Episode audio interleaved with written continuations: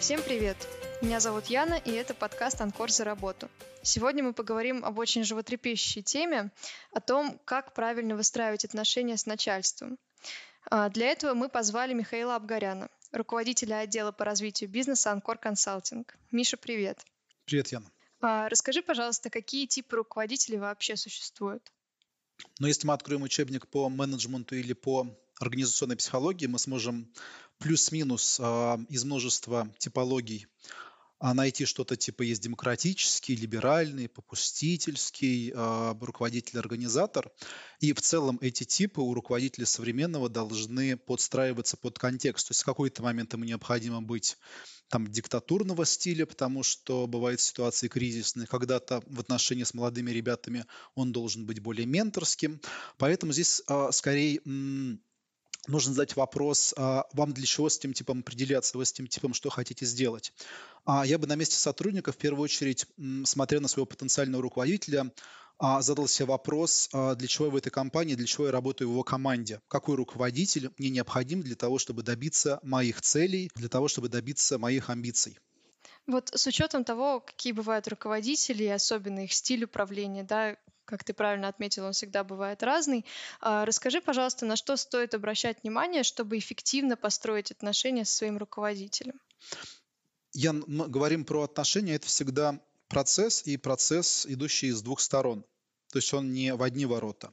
Поэтому а, отношения закладываются на первой же встрече, и моя рекомендация всегда выстраивать прямую коммуникацию. Эта компетенция, она существует, она почему-то у нас не растиражирована, не востребована. Это способность говорить открыто, прямо, а, никого не обижая, не обвиняя, то, что ты думаешь и как ты считаешь, как тебе хотелось бы. Так вот, с первой встречи с руководителем задать ему прямой вопрос. А что вы ожидаете? Каких, из каких ребят вы хотите, чтобы состояла ваша команда.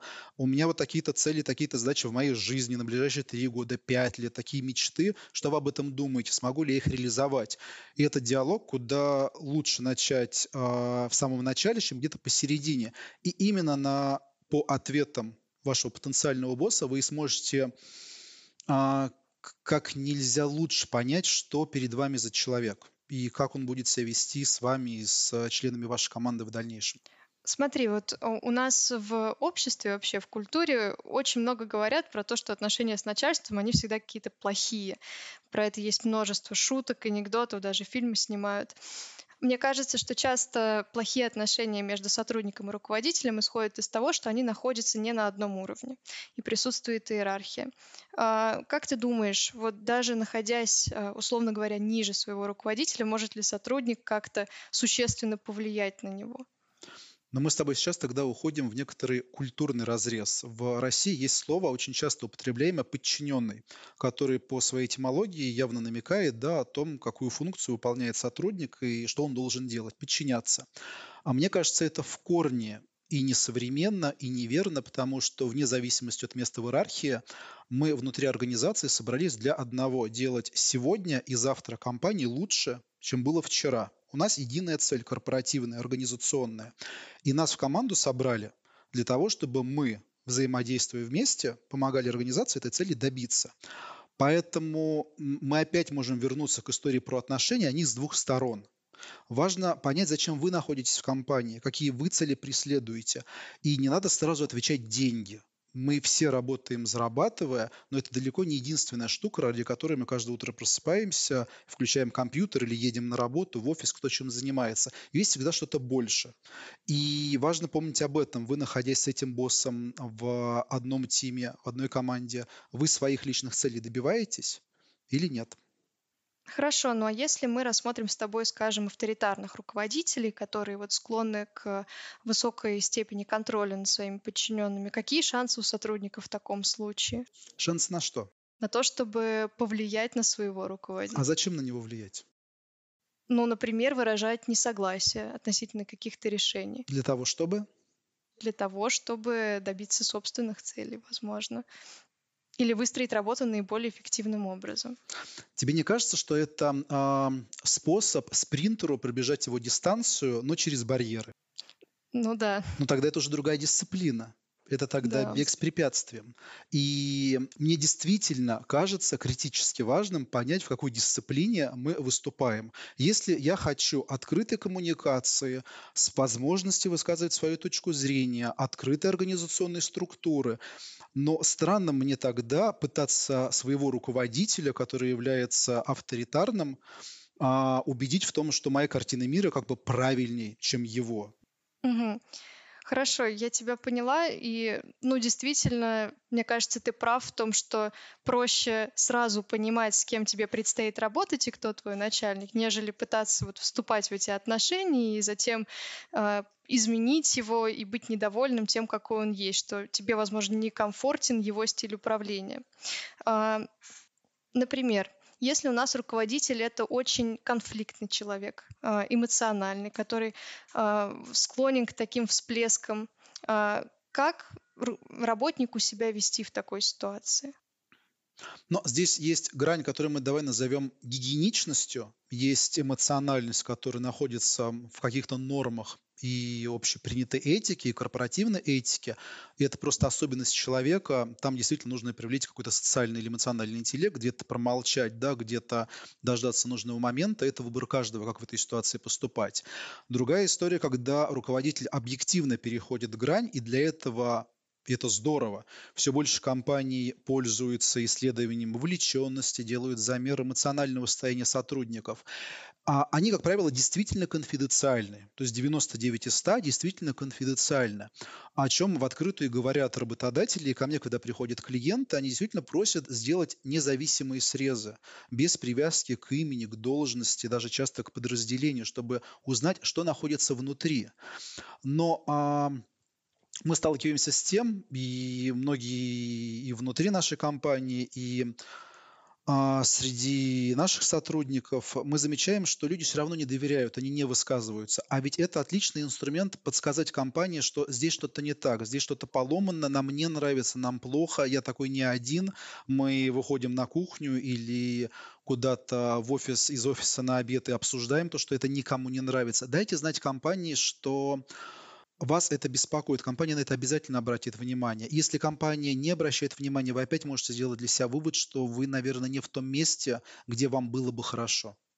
Миша, правильно получается так, что а, у нас сотрудники часто любят ставить себя, скажем так, в позицию жертвы. Как часто ты с этим сталкивался, чем это вызывается и что вообще делать с этим? Ну, эта позиция вообще, мне кажется, она удобная ты принимаешь решение, что ты хочешь заниматься чем-то важным, чем-то интересным, приходишь в компанию, вот твое первое препятствие – сложный руководитель, и ты начинаешь с этим жить, и себе очень легко продать, что так оно везде.